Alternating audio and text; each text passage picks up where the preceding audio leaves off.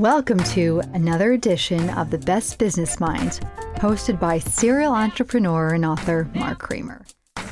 Tune into The Best Business Minds to listen to thought provoking interviews with best selling business book authors who are today's leading innovators, entrepreneurs, and industry experts from around the globe.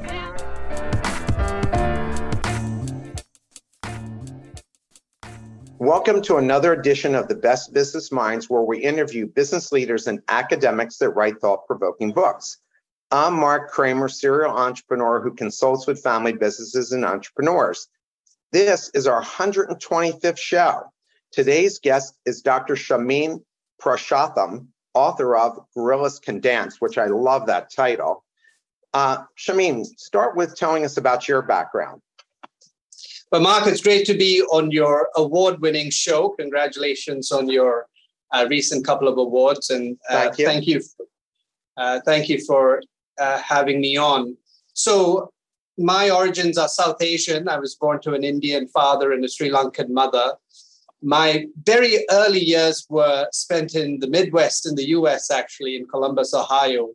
Um, my parents were at grad school, and then they decided to return to India, where they were involved with an NGO, a mental health NGO. My mother is no more, but my father is still active there, and they recently had a, a Golden Jubilee celebration. So that's uh, been a long time commitment. I myself moved to the UK over a couple of decades ago um, and uh, became a business school academic. I did my PhD at a school in Glasgow, Scotland, called Strathclyde University. And one of the interesting things there was you. Um, my research was about how small companies were going international. So that was interesting to see. Uh, but I was also part of an international business unit which had made its reputation studying large multinationals. And there were many large US companies that had set up shop in Scotland over the years. Uh, and then as I was ending my doctoral studies, I began to ask um, why were we looking at these big companies and small companies in silos? Was it not possible that they might be working together? And I'd just begun to observe some examples of that in Scotland.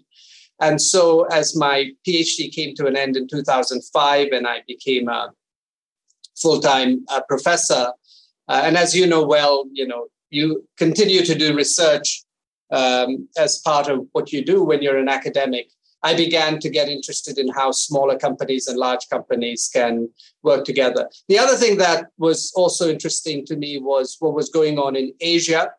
And uh, I ended up moving to China, which is where I'm speaking to you um, now. And uh, I teach at a business school in Shanghai called China Europe International Business School. And you said that's the oldest business school? In uh, it's the oldest business school in China. It was uh, set up as a joint venture between the European Union and the Chinese government, uh, and it was established in '94, and it was the first uh, MBA granting school in China. That's wild, considering how old China is, and you would expect. Uh, I was expecting right. to say, "Oh, it's a thousand years old" or something. um, right. But 26 years old, it's not even out of the womb barely at 26. Right. Right. Right. Um, why, why did you write this book? Uh, and again, I love the title and, and really love the book.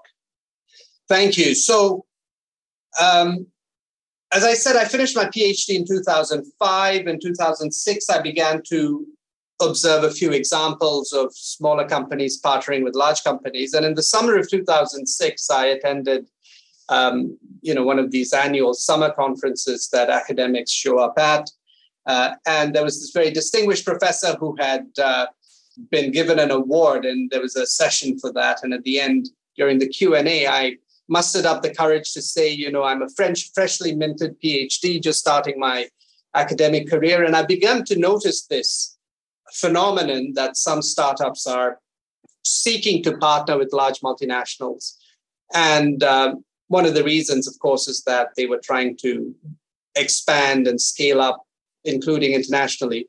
Do you think this is an interesting phenomenon to try to study? And his reply was, uh, I don't think many of these smaller companies have a choice. They need to learn to dance with the big gorilla. And so that's how I got this phrase dancing with gorillas. initially started writing from the perspective of startups. So a couple of years later, I had an article called Dancing with Gorillas in California Management Review. And then just sort of stuck with this phenomenon. I kept examining this, and it started uh, becoming a thing. By about 2015, many large companies themselves were starting to put out programs to engage with startups. And so it was as if the gorillas had begun to learn to dance. And then I started increasingly writing for a big company audience as well. Uh, and then it soon became apparent that these many big companies were looking for some guidance in terms of, you know, how do you do this thing? And I was lucky enough to have observed some of the companies that had gone and got into the act relatively early uh, and I felt I had something to say to managers in large companies that were trying to figure this out. And so that's what gave rise to this book, Gorillas Can Dance. Well, I mean, clearly there's a stat you have in the book uh, that says that 80% of employees of large companies feel their businesses are at risk. And I, I think that that's prevalent, I think, throughout the world, right, for really large companies, because once you work for a large company, and so much of your time is taken walking around with a coffee mug, going to meetings, very little actually implementing uh, stuff that it scares you about where it's going. And then, of course, you read about startups that are, are going to gobble your lunch if you don't make adjustments in your game. So I thought uh, that statistic of 80% of employees, I mean, that's going to be scary to the leaders, right? Yeah, absolutely. I think that comes from a McKinsey study. Uh, 80% of the, the informants or the respondents in that study uh, were concerned that their business model was at risk. And I think that's exactly the starting point um, in terms of the why, the rationale for reaching out to startups is the recognition that, first of all, companies, established companies, need to be more entrepreneurial, more innovative, um, because of the disruption they're facing. I think the digital revolution was a big part of this. I mean, it's it's easy to sometimes uh, exaggerate the effect of disruption, but certainly it doesn't help to underestimate this. And so um, I think many companies have been recognizing the need to cope with uh, all the big changes, to be more entrepreneurial. And one way to do that is to engage with entrepreneurship that's outside the boundaries of the company. Has COVID made a big change in the sense of um, a lot of the people 21 to 35 now really like working from home? Uh, it's a problem getting them to come back. How how do companies build culture if people don't want to come in and be kind of wandering into each other and meeting with each other over coffee and lunch and, and so forth? how, how do you see that working and how's that going to work for the large companies trying to work with these smaller companies? Yeah, I think that's a very, very important question and one that companies are grappling with. Um, incidentally, um, you know, at one point, um, China and Australia, which had these very strict lockdowns, were among the first to be able to reopen um, the, their um, working environments. And so when Microsoft gave their employees the option of whether they wanted to work at home or come in, uh, this was back in um, either late 2020 or early 2021.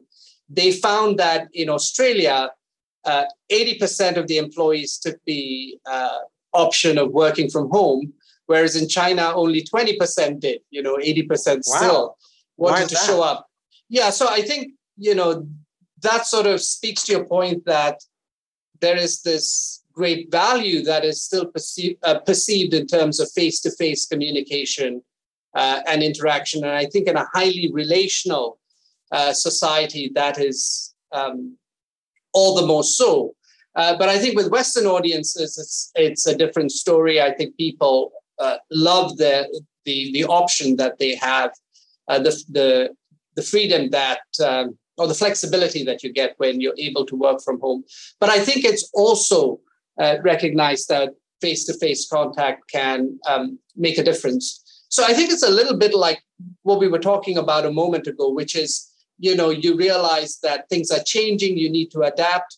but obviously at the same time you want to make sure that you leverage the capabilities you have you know that sort of tension between exploiting capabilities and exploring new ones i think there will be a bit of a tension that uh, companies will work through which is on the one hand employees want flexibility on the other they do want this um, ability to have some face-to-face uh, touch points and I, I, I think you know, this is a sort of an evolving picture.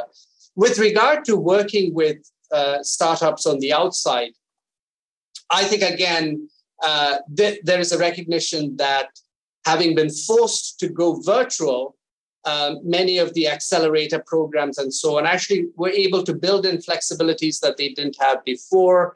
We're able to bring in startups onto the program from you know more far-flung kind of regions uh, but they're also recognizing that without some level of face-to-face connection, you, you don't quite build a bond. So I think it's work in progress, figuring out that balance.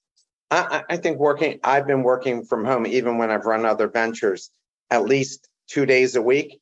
And I find it uh, a great relief to work out of the office and not be tangled up in meetings all day. So I kind of think that some compromise has got to be yeah. in the offing uh, for American companies because mm. I think people feel that that would be uh, great for them because I think they feel suffocated by these meetings and feel like they're like uh, on a, a, treadmill that can't get off of.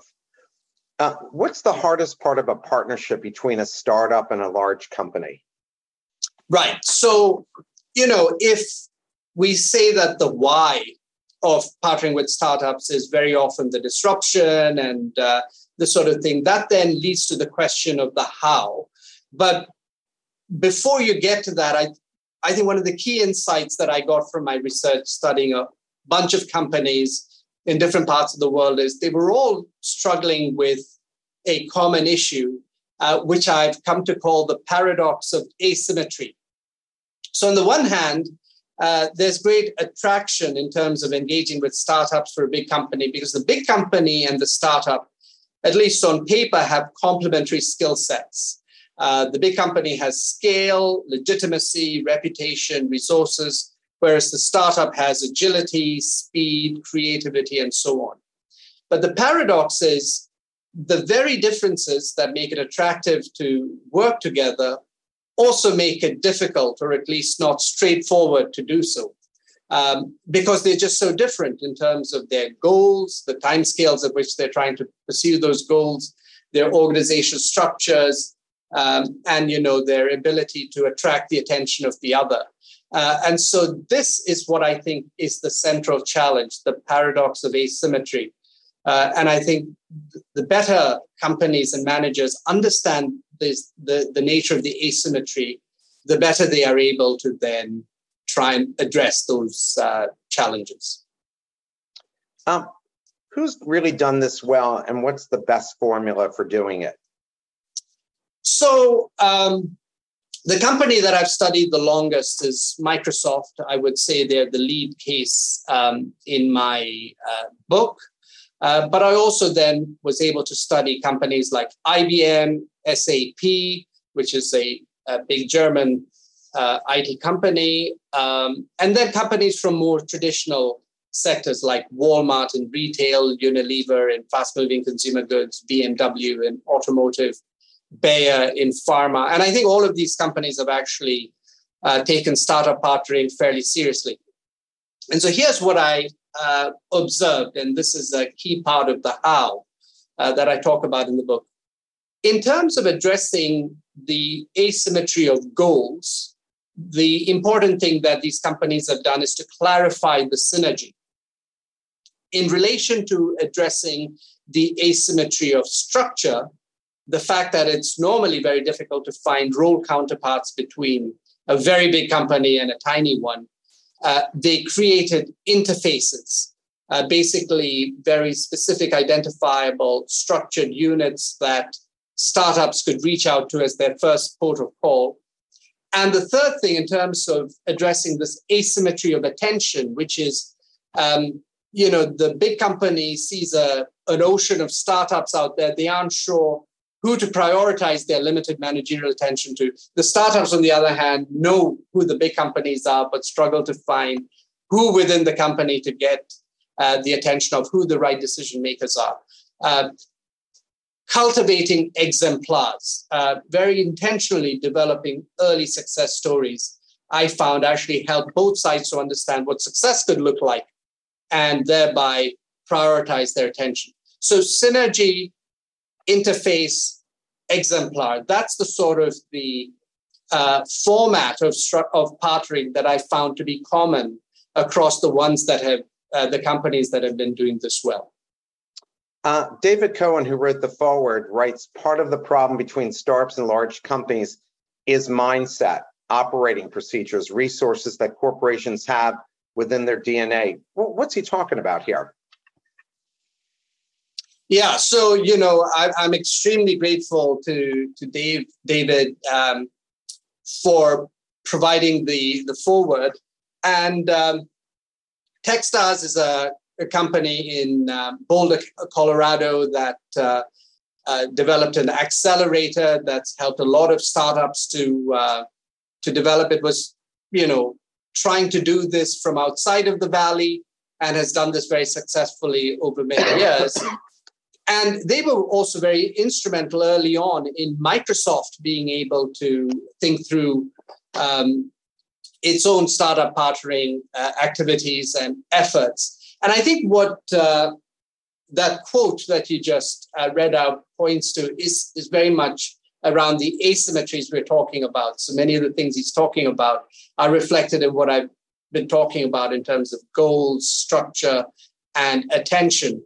But I think one of the things that also comes through is at the end of the day, it comes down to people.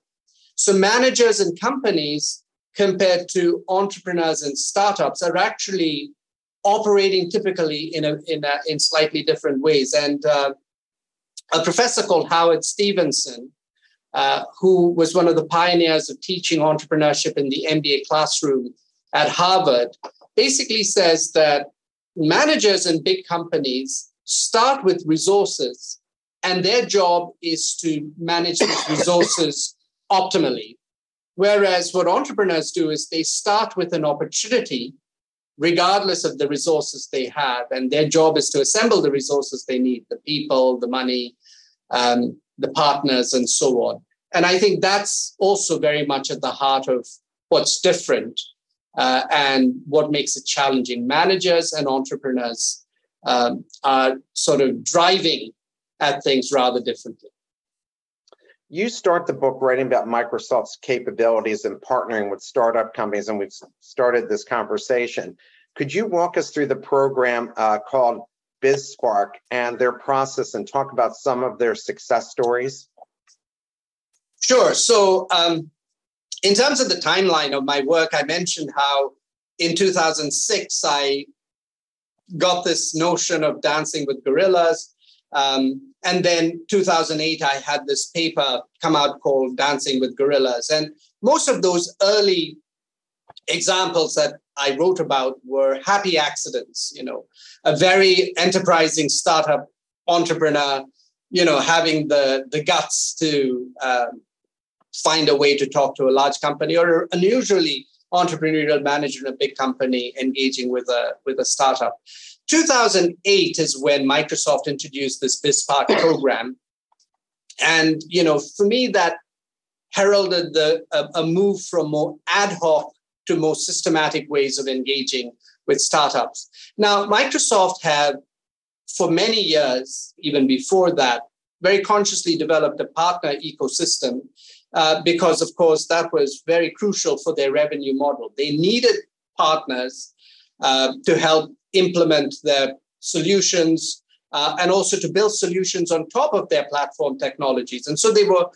Uh, they had for a while developed a way of dealing with what they called independent software vendors, but these tended to be more established companies, even the smaller ones. If you were a startup, it was actually challenging uh, to engage with Microsoft through the independent software vendor program. And they were also aware of the open software movement.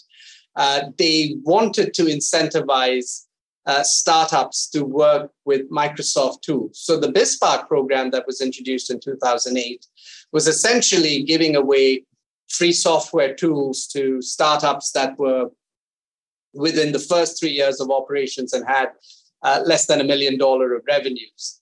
Uh, so that's basically what BizSpark was, and it was um, managed by the Silicon Valley campus of Microsoft, which was headed by Dan'l Lewin, a well-known p- personality in Silicon Valley. But very quickly, as you know, thousands of startups signed up. Uh, you know, within a couple of years, it was like 30,000 startups signed up to this. Uh, it became clear to Microsoft that they could actually do much more. You know, so they called this the breadth engagement, but then they were interested to have some depth engagement too. And so, uh, within a couple of years, they started working with the 100 most innovative startups from amongst the 30,000 BizSpark startups and, and created this program called BizSpark One, which was an invitation only program. Uh, and they were trying to figure out how to, to, to work with them more closely with the goal of helping them to have a go to market strategy, uh, which would be beneficial for the startup, but would also help Microsoft because Microsoft's underlying technologies that were used by the startup for their solutions would also uh, get used. And so that was, uh, I would say, the early stages of how Microsoft got into startup partnering in a more systematic, organized way. I, I would say that was the genius of Microsoft. If they had not done that, uh, they may not be who they are today. And they gave them a great lead over Apple because Steve Jobs was totally against doing that, right? I mean, that was so brilliant to go and do it. Maybe they just stumbled on it, or maybe it was a really thought out strategy, but it turned out to be brilliant because once you started developing for their platform, everybody had to use their platform to use accounting software. Almost everything that we do today is essentially on a Microsoft platform. Even Apple's very small uh, in terms of all the different tools that we're all using on a day to day basis. I just think it was uh, really, really genius uh, that they did that. Did, did Microsoft or do, do they have a training program for managers to understand and work with startups? And how does that work? You know, uh, before I, I, respond to that, I just want to pick up on something you just said because the, the contrast you made with Apple is so interesting. Uh, and you know, the last time that Bill Gates and Steve Jobs appeared in public, uh, if I'm not mistaken, was at the uh, D conference in 2007. And, you know, you can find the, the video of them being interviewed by a couple of journalists on stage uh, jointly uh, on YouTube. And at the end, when there are uh, question, uh, the, the Q&A session, another journalist asked this question of each of the of Gates and Jobs, what could you have learned from the other? And Jobs basically says, uh, at Apple, we tried to build the whole banana, whereas um, Gates and Microsoft were much more consciously trying to partner with other companies. And I think uh, that helped them very much. And so, um, in terms of uh, training, I think because they were always sort of very partner centric and they had they still have this annual partner conference which attracts more than 15,000 people so there are very few uh, cities in the US that have convention halls large enough to host right. an event like this. Uh, you know, these, uh, I think, um, needed to, to, to add to this group, this uh, startup um, layer. And uh, to some extent, I think it would have needed um, managers to be socialized in this process. But I, I, I, I think to a large extent, what happened was because again, um, as you say, you know, Microsoft made some uh, smart choices and smart decisions. One of the things that they decided to do was to take a big bet on cloud computing. And so at the 2011 Worldwide Partner Conference of Microsoft, the newly appointed president of the server and tool business got up and said, you know, cloud computing is where it's at and uh, we want to get uh, more of our partners working on it. And uh, his name, as it happens, is Satya Nadella, who then went on to become CEO in 2014. And so I think what really happened is that working with startups very quickly moved into the mainstream or moved quickly enough into the mainstream of their strategic thinking, which was to move the company towards cloud computing and so on. Uh, and so, uh, in as much as there was training around this new approach uh, or this new business model, it became apparent that it was important to be engaging with these startup partners. And I think the really clever move was Nadella, after he became CEO, ensured that the sales folks had uh, were incentivized equally to sell Microsoft solutions and partner solutions because both would result in Microsoft Azure being consumed, you know, the cloud solution being consumed. And so I think that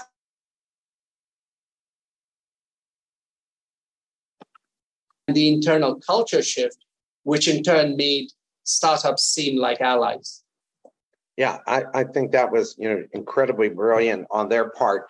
Uh, what was the profile, the type of companies uh, Microsoft partnered with, and what kind of cash or in-kind investments and mentoring uh, do they provide?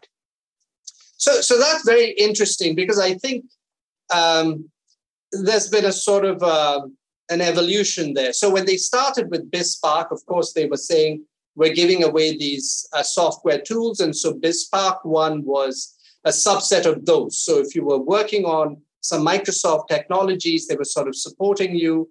And in those early days, it was um, the emphasis was much more on giving away these free software tools. And then they made that a sort of a formal package of, I don't know, $125,000 worth of free cloud credits or that kind of thing.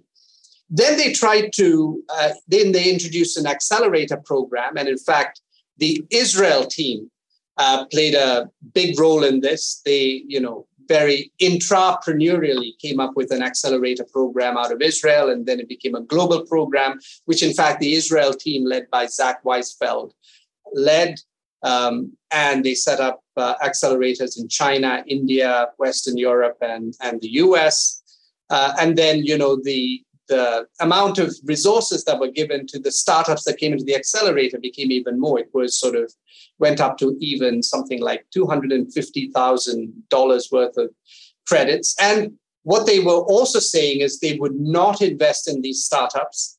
And this was sold as one of the attractive features, which was that entrepreneurs uh, did not have to get diluted to join the Microsoft accelerator. Um, and then when this happened, they actually was trying to say we are very technology agnostic. So, you know, we're open to startups working on anything, um, working on any platform. In fact, the first time I walked into a Microsoft accelerator, I was shocked to see Apple Macintosh machines on the desks of the, the startups. And this was when Ballmer was still in charge, when they were not that open to, to other ecosystems. Um, but over time, I think then they figured that they should really support the ones working on Microsoft Azure more. So, you know, eh, the, the profile has changed over time in a couple of ways. I think one, uh, they have become much more focused now on the types of startups that they think they can add value to and see value from. So it's it, it's enterprise uh, software companies and now increasingly more mature ones with solutions they can take to enterprise customers and ones that are using and are committed to the, the Microsoft ecosystem. In reality, I think that's um, where they've moved towards. And uh, I think many startups have, have benefited from this. They found it um, found that you know it's it's helped them to accelerate the, the scale up uh, process in particular and get access to corporate uh, clients. I mean, it's not like every single story has a happy ending uh, for sure, uh, but you know, I think um, across different geographies, it's been clear that uh, many startups have benefited from the the, the partnership. I, over the years, I've heard many companies talk about these programs at uh, Microsoft, and it's actually helped them raise investor capital. And I wonder how many companies benefited by this program that were able to raise outside capital. Do you know if they've ever studied that? Yes, yes. And um, I, I, can't uh, remember the, the number offhand, but this was a number that they would uh, constantly talk about the amount of capital raised by the accelerator cohorts, say within a month of graduating or three months of graduating. And, and it was always very impressive. And in fact, there was a very interesting, subtle difference between the startups in, in advanced markets and the ones in emerging markets. You know, so um, the ones in advanced markets, uh, Microsoft would um, invite startups that had already got some sort of funding from a VC so that would help the st- startup to stand out. They would come into the Microsoft Accelerator and then subsequently be able to raise the next round. But in the emerging markets in the early days in China and India, it was the VCs were paying attention to who Microsoft was inviting into their accelerators and then deciding to invest in those even for the early rounds. And you know, this was in the in the early days when uh, it wasn't so clear to to VCs which startups were worth investing in. So yeah, so in a way, Microsoft was picking the winners and losers right uh, early on on a global basis. Absolutely. The companies whose partnerships have failed, uh, which you write about, and I'm not talking about Microsoft. I'm talking about in general. You you talk about this uh, companies who've done these kinds of partnerships. Why did they, and what can be learned from this? So I think um, there are a couple of things to, to bear in mind. So, in terms of the how, I mentioned already the uh, synergy interface exemplar framework. And I think the companies that haven't been able to work this out and not do this very systematically uh, have had problems. But I think there's also been failure in another aspect of the how, which is a failure to actually embed this as a organizational capability. And in, with regard to that, I talk about initiation, expansion, and systematization. So I think getting started is actually sometimes a big challenge. You know, people have an idea that uh, they should be able to uh, do something to work with uh, startups, but there's internal resistance or you know difficulty to to get resources. So very often, the companies that I've studied have had some entrepreneurial manager who's found a way to get started. But when companies have not been able to get to the next stage of expanding it, that's where a lot of these things have fizzled out. And this is where a different skill set has been important, which is to get buy in from within the company. So if the um, uh, synergy interface exemplar framework is very much about the external facing aspect of working with startups. I would say initiation, expansion, systematization has a lot to do with how the internal realities of a big company are dealt with. And particularly in terms of expansion, I think uh, when managers are able to skillfully get support from you know the higher ups from business unit managers and then just you know much larger set of people within the company who are supportive of this you know that makes all the difference. And and that has been a big difference between the ones who've succeeded and and and have, have failed. And finally it's that systematization piece meaning engaging with startups becomes strategically important. And i, I gave the example of Microsoft and cloud computing, or in the case of Bayer, for example, you know, as they systematized their startup partnering and could link it to priorities that they were working on in pharma, for example, and then looking for corresponding digital health expertise from the startups, you know, that's when it becomes successful. And in this process, sometimes the, the people in the company who are involved at the systematization stage are not necessarily the ones who help to initiate it because maybe a different skill set is required uh, you know as startup partnering becomes much more embedded within the fabric of the company. A couple of things uh, questions here is one is do the leadership or managers and vice presidents you know all these different divisions how are they financially incented to make sure that these partnerships work? Because I can't you how many times I've worked with entrepreneurs and they said, Oh, I've signed a partnership with HP or whatever. And I say those partnerships are pretty much worthless unless the salespeople are highly incented to sell your product. Because you know, HP would have this book of like 30,000 or 100,000 different products. Great to be in that book, but if they never open that book and show it to their clients, it means absolutely nothing to have that partnership. It's nice to say, but nothing really happens. So, how do they incentivize them to do that? Yeah, that see, that's a great question. So, you know, in terms of the synergy itself, uh, I think it's important to be clear, both from the perspective of the big company, but also startups that are trying to engage with the big company as to what the synergy is. I think the um, IT companies, the, the more digitally native companies, typically have a sort of a building block synergy. They have these techno- technology building blocks. They want the startups to leverage this in some way, and then there's pro- the prospect of co-selling. Uh, and as I mentioned in the case of Microsoft, but I've also seen this for SAP. You know, when sales forces are incentivized to sell partner solutions uh, in the same way as they are to sell the, the company's own solutions, and this is more likely when there is cloud computing involved and so on, uh, that's when it really becomes meaningful.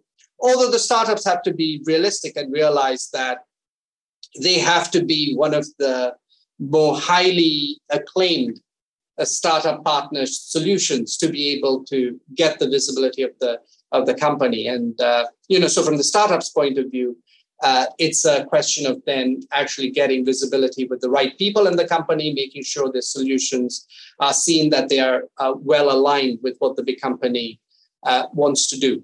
The other type of uh, synergy I've seen mainly with uh, more traditional industry companies, automotive, banking, um, consumer goods, and so on, is more of a pain point type of synergy. You know, they have challenges that they want the startups to uh, provide solutions for, typically using digital capabilities.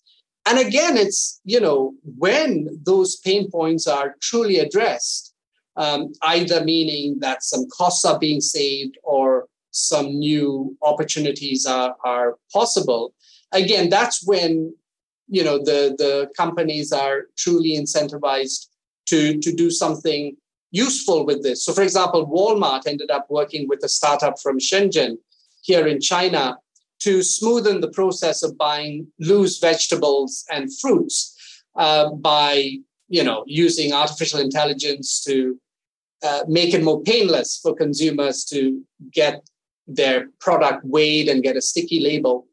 But then they worked out that that technology could also be used back in the US, but to deal with a very different solution, uh, or rather a very different pain point, which was in store theft.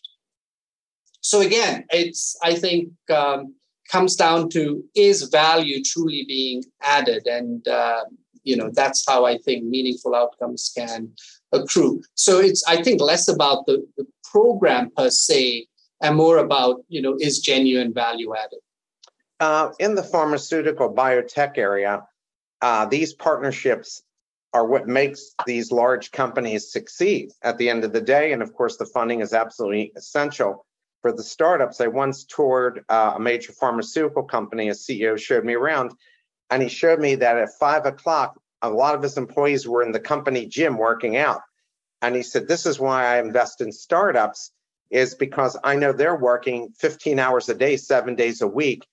And then they don't look and say, Oh my gosh, we're sitting on four billion in cash. We got time where these guys are running out of time. How does that work? Why does it work so well in that field? And and it, you know, the majors couldn't exist without these startups.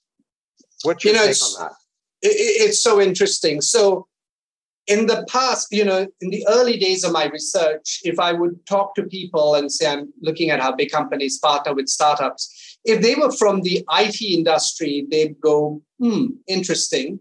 If they were from the automotive industry, they'd look at me like I was mad because the only way they could think about these partnerships were very vertical supply chain kind of relationships. They had SME automotive suppliers who they tried to control. But if I mentioned this to people from the pharma industry, they were the ones that seemed to have the most enlightened view about dealing with vastly different types of partners because as you say they were doing this with biotech and you know the probably the only clear success story that's come out of covid has been with vaccines. And you know even what pfizer was able to do was by working with a small biotech company in germany. So i think um, this is one of the, the industries that worked out uh, the earliest that there are these complementary cap- capabilities that can be brought together. But I think what has been the, the additional layer that uh, my research picked up is how pharma companies recognize the prospect of working with digital health startups. Uh, and this has actually meant dealing with a much larger pool of startups, maybe having relationships that aren't necessarily as resource uh, intensive as when a pharma company works with a biotech company, um, you know, uh, to take to market some drug or, or, whatever. So you're talking about a much bigger numbers game. But certainly they've had a very enlightened view on things and also a greater sense of urgency to be talking to them. So one of the pharma executives I interviewed in Silicon Valley, uh, a German executive working for Bayer there, he said, I want to talk to startups before I read about them in Inc. magazine, uh, because that way I can actually shape what they're doing to suit our needs more, and they can benefit um, from getting a sort of an uplift working with a corporate client early on. Yeah, I I think that's been really smart. I, I read recently that Procter and Gamble, I think it was Procter and Gamble, said that 25% of their new products come from partnerships with startups. Absolutely. I mean, so Unilever is one of the companies I talk about in the book, but Procter and Gamble uh, is the other great example of this. And in fact, the guy who helped set up um, one of the early initiatives at Procter and Gamble, which encouraged them to look outside of the company uh, for solutions and so on, has ended up setting up his own uh, consultancy in the Bay Area. And he was describing to me how basically by talking to uh, external partners, they find either solutions to pain points or additional opportunities. So, so one of the examples that I learned from him was how you know their sales of diapers were flatlining, and they were trying to find new markets. And one of the things that came to light was uh, an underserved market was with these um, daycare centers where little children were were spending say, the best part of the day while the parents were at work. Uh, but there was no systematic way of dealing with uh, the diaper needs of, of these entities. And then they ended up engaging with a startup uh, to uh, develop a solution that was uh, tailored for that particular market. And uh, so um, I think, I believe what you're saying. And, and, and I think this is, of course, also, it speaks to this process of you know people initiating these programs but then getting more buy-in so that it becomes something that is, it's second nature. It's because the, the big challenge of course is the not invented here syndrome. And so you know the fact that you get the idea from a startup uh, isn't necessarily um, you know uh, or shouldn't be perceived as an insult of what's happening within the company uh, because at the end of the day, the company can benefit and grow. I mean, we we have there's tons of examples of people who left big companies because they couldn't get their idea through yeah. in the big company, went on started their own, and they built billion dollar companies. I mean, the guy from Zoom, he actually created uh, Cisco's product. He went to them and said, "I got a better product." They said, "No, we're fine with this." And who cares about Cisco's product anymore? When everybody is using Zoom or WebEx or something like that. But essentially, Zoom has become the deflect, uh, de facto platform for most everybody, right? You're saying, hey, I'm going to set, you, let's do a Zoom. They're not right. saying anything else. I think that's really fascinating mm-hmm. about how that's worked out. Um, how should a CEO of a startup um, put themselves in a position where a big company wants to partner with them and possibly invest? What, what do you do to set yourself up for that kind of success? You know, so I actually started writing for the startup audience when I was when I did this article, Dancing with Gorillas, and uh, I, I, do still um, I'm very interested to uh, talk to this community. But the, the better I understood what the gorillas were doing, the better I understand, I think, how startups can succeed. So in this early paper of mine, I talk about three steps from the perspective of the startup. You know, you must form the relationship, you must consolidate the relationship, and then seek to extend the relationship if it, if it makes sense to do so. Uh, what I've understood now better is that actually, when you take into account what the big company is doing in terms of synergy, it gives the startup CEO a better idea of a whether to even try to form the relationship or not. So is is the big company first of all clear about what the synergy is and if they are does it really make sense for us? Uh, understanding what the interface the nature of the partner interface is it more of an accelerator type thing or is it more of an innovation challenge type thing where they're trying to screen out startups not necessarily build a community?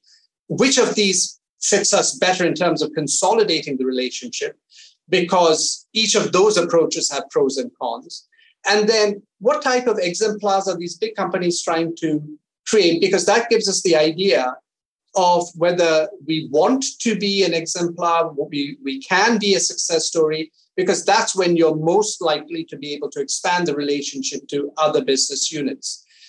That being said, I would also say from the startup's point of view that for each of these three steps, forming, consolidating, and extending, it's important to, and this might sound contradictory, but I think it's important to hold these contradictory tensions.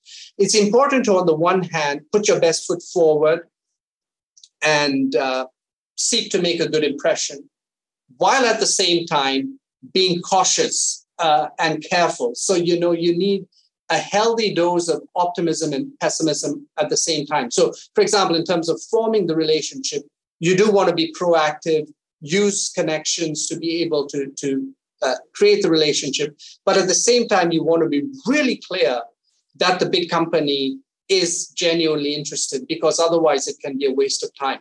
In terms of consolidating the relationship, it's important, I think, for the startup to focus on their area of strength, the area of core strength, to not get distracted by tangential opportunities because you get only one op- one chance to make a, a good first impression. But at the same time, you need to be cautious and, and engage in a process of selective revealing because the trick is you know you need to show enough for the big company to be interested but not so much that they don't need you anymore uh, and then in terms of extending the relationship i mean actively look for possibilities to engage with other geographies or other business units of the in the way that that startup in Shenzhen worked with Walmart in China and then with Walmart in America, but at the same time build a set of options. You know, not necessarily put all your eggs in one basket. And so, I think a healthy dose of optimism and pessimism is is needed. And just the very final thing I'll say on this is. I think one of the reasons why that phrase dancing with gorillas resonated with a lot of people is that it hints at the prospect of danger. You can get trampled when you are engaging with a big company. So, two questions in a sense. One is um, how do you make sure you don't get trampled uh, by these folks? And two is shouldn't you have be dancing with a couple gorillas? Because if yeah. you're only dancing with one, those guys could. Uh, and this happened to me in one of my own ventures. It took two years to close the deal and I was kicking. It, it worked out fine in the sense they were a terrific partner. But if I'd been dealing with two or three, I could have closed that deal in months, not years. Yeah. And I and I made the mistake of kind of si- signing an agreement that gave uh, made this almost exclusive while we were negotiating. Yeah, exactly. This. So, uh, and I learned a big lesson from that. So, talk about that yeah i think that that i think this is one of the key issues you know being very careful with exclusivity deals um, and recognizing that uh, you know permanence is not necessarily going to be the state of play. And so the kinds of uh, agreements that are developed and i think looking for the sort of company that is actually interested in the welfare of the startup from an enlightened self-interest point of view. So for example bmw have made it very clear now to startup partners any IP that's developed in the process of working together will belong to the startup. And I think that gives a lot of assurance to a startup. And from BMW's point of view, I think what they've figured is it's actually in many cases far more legal hassle to deal with IP and uh, IP sharing and so on. It's far simpler if you're trying to develop a pilot project to, say, improve uh, cybersecurity in the for the cars or, or autonomous driving performance. Uh, you know, just let the the startups uh, hang on to the IP. And so BMW also realizes they're competing with Volvo, they're competing with other um, car companies to attract the best startup partners. So I think that's also partly the due diligence startups need to do. You know, does the big company really take startup partnering seriously? Here's a question from the audience. Um, uh, from the corporate side that have less structured external collaboration frameworks, there can be significant resistance to bring in external ideas, even if they clearly close a gap. Any critical learnings from Microsoft or others on what they did that enabled smooth partnering or tech transfer into the organization from the startup so others in the large corporation could see the value in working with the startup idea versus driving their own internal capability? Yeah, that's a great question. So I think it's a combination of uh, sort of bottom up and top down initiatives and how they came together that helped Microsoft. So, on the one hand, Dan'l Lewin, as a very senior Microsoft executive who was brought in specifically to drive Silicon Valley engagement, you know, he and his team setting up BIS, BizSpark and BizSpark Plus, uh, BizSpark One, uh, these kinds of very corporate top down events, first of all, it was a very clear signal we are taking startups uh, seriously and they were showcasing success stories. But then you had the team in Israel, which a couple of years later came up with their accelerator program, which ultimately got taken up as the um, global model. But why they were taken seriously was they were able to showcase a handful of successful startups that um, you know, were clearly able to work well with Microsoft in a way that helped uh, both sides. Uh, and then what also finally happened was the Satya Nadella involvement, you know, being the guy who, even before he became CEO, uh, was driving cloud computing. And then as CEO, felt this was a big strategic priority. And so it's this combination of signaling from the top that this is important, and people from the trenches being um, empowered to come up with ways to engage with startups and showcase these success stories. I think either on its own is insufficient. If it's just a very top down thing, uh, which doesn't get commitment from middle managers, it's not really going to take off.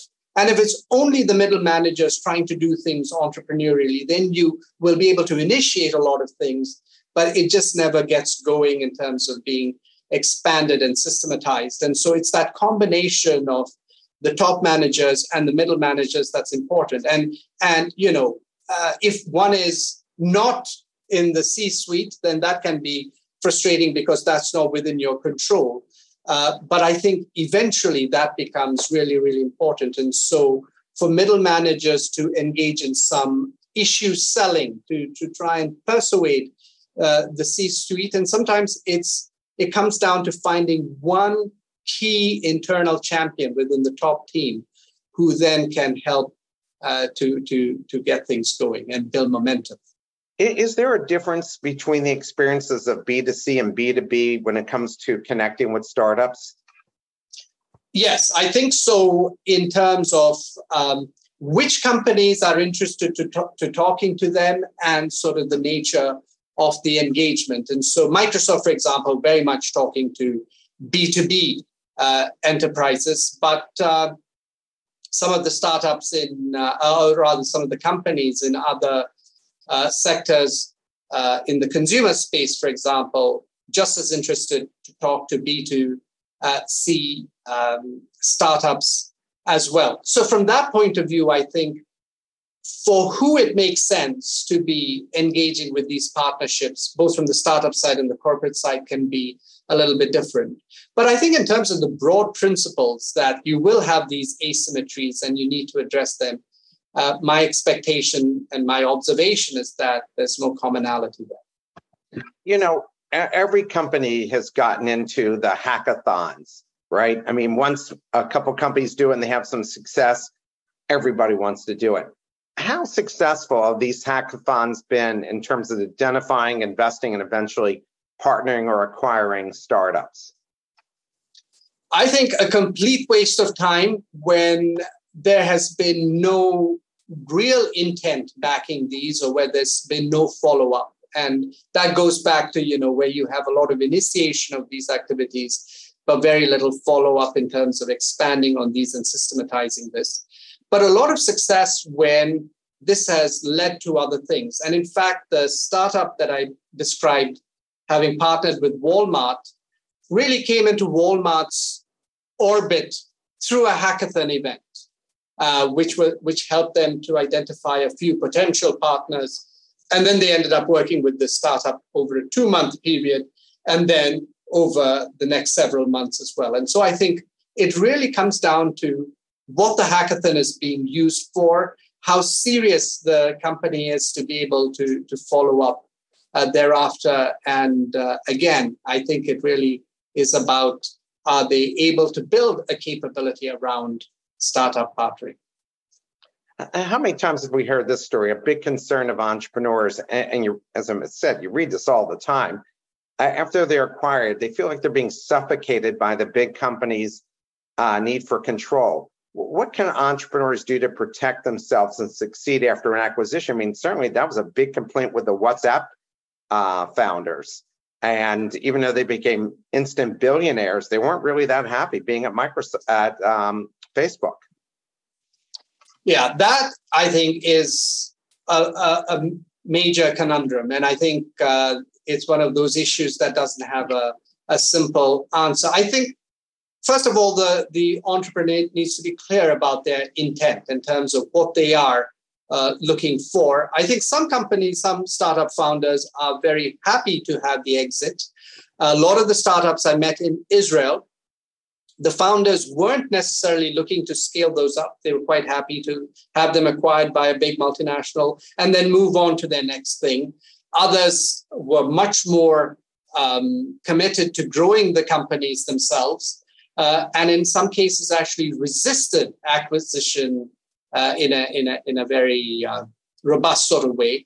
But uh, some of the other companies in between, I think, you know, it's it's one of these things that's very hard to predict how things will work out, and so you know, a lot of it is, I think, down to negotiation and the things that you uh, agree.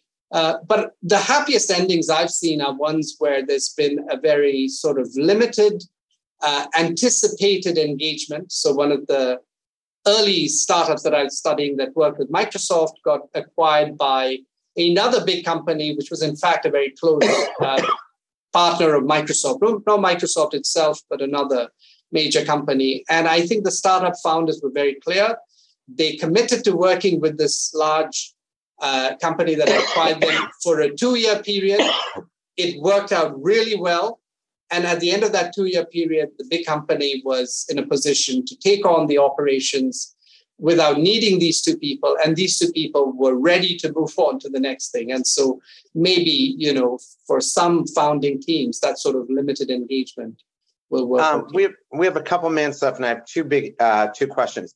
One is being acquired as a startup or, or actually partnering as a startup uh, around the world is are different countries different experiences for startups? Like you know if i'm starting a startup in france and i want to partner with a large company in france is that a different experience than a startup in the us partnering with a us company?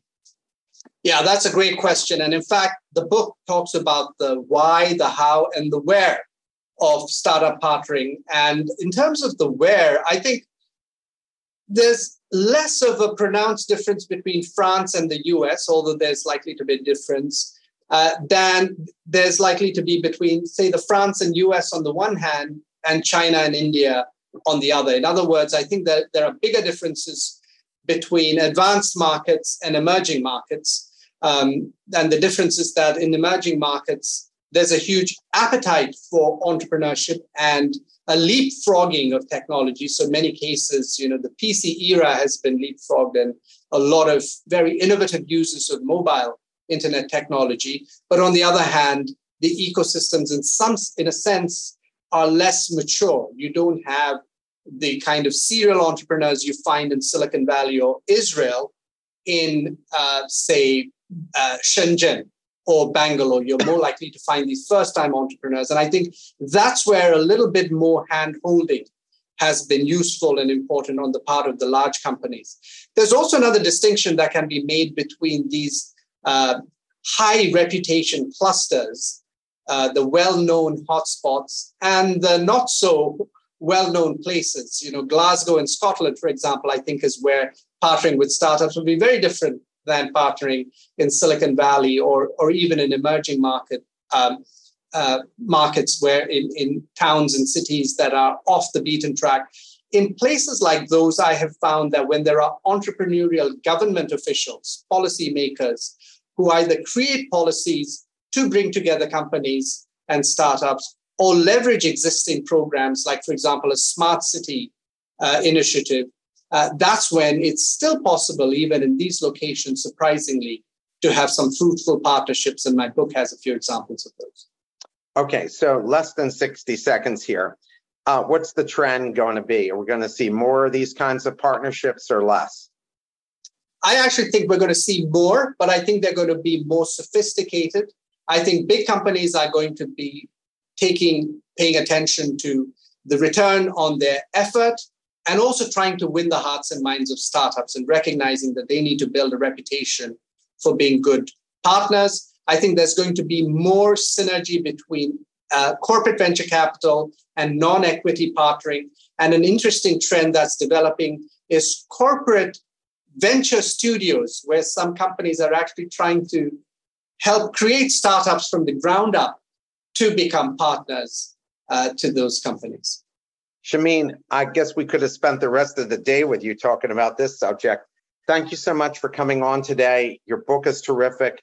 People really get some good insights into the thinking of large companies and how best to work with them. So I encourage everybody to get this book if you're looking to partner with large companies. Certainly, it would have saved me when I did my partnership uh, twice with two different large companies for two different ventures. Everybody, have a wonderful, safe week and enjoy. And uh, Shameen, again, thank you. We look forward to your next book. Thank you so much. Enjoy talking with you, Mark. Take care. Bye bye. Thank you for listening to another episode of The Best Business Minds. Tune in every Friday at 12 p.m. Eastern Time for our live recordings. Go to www.thebestbusinessminds.com for more information and follow us on LinkedIn and Twitter to be kept up to date with our upcoming guests and other bonus material. See you next time.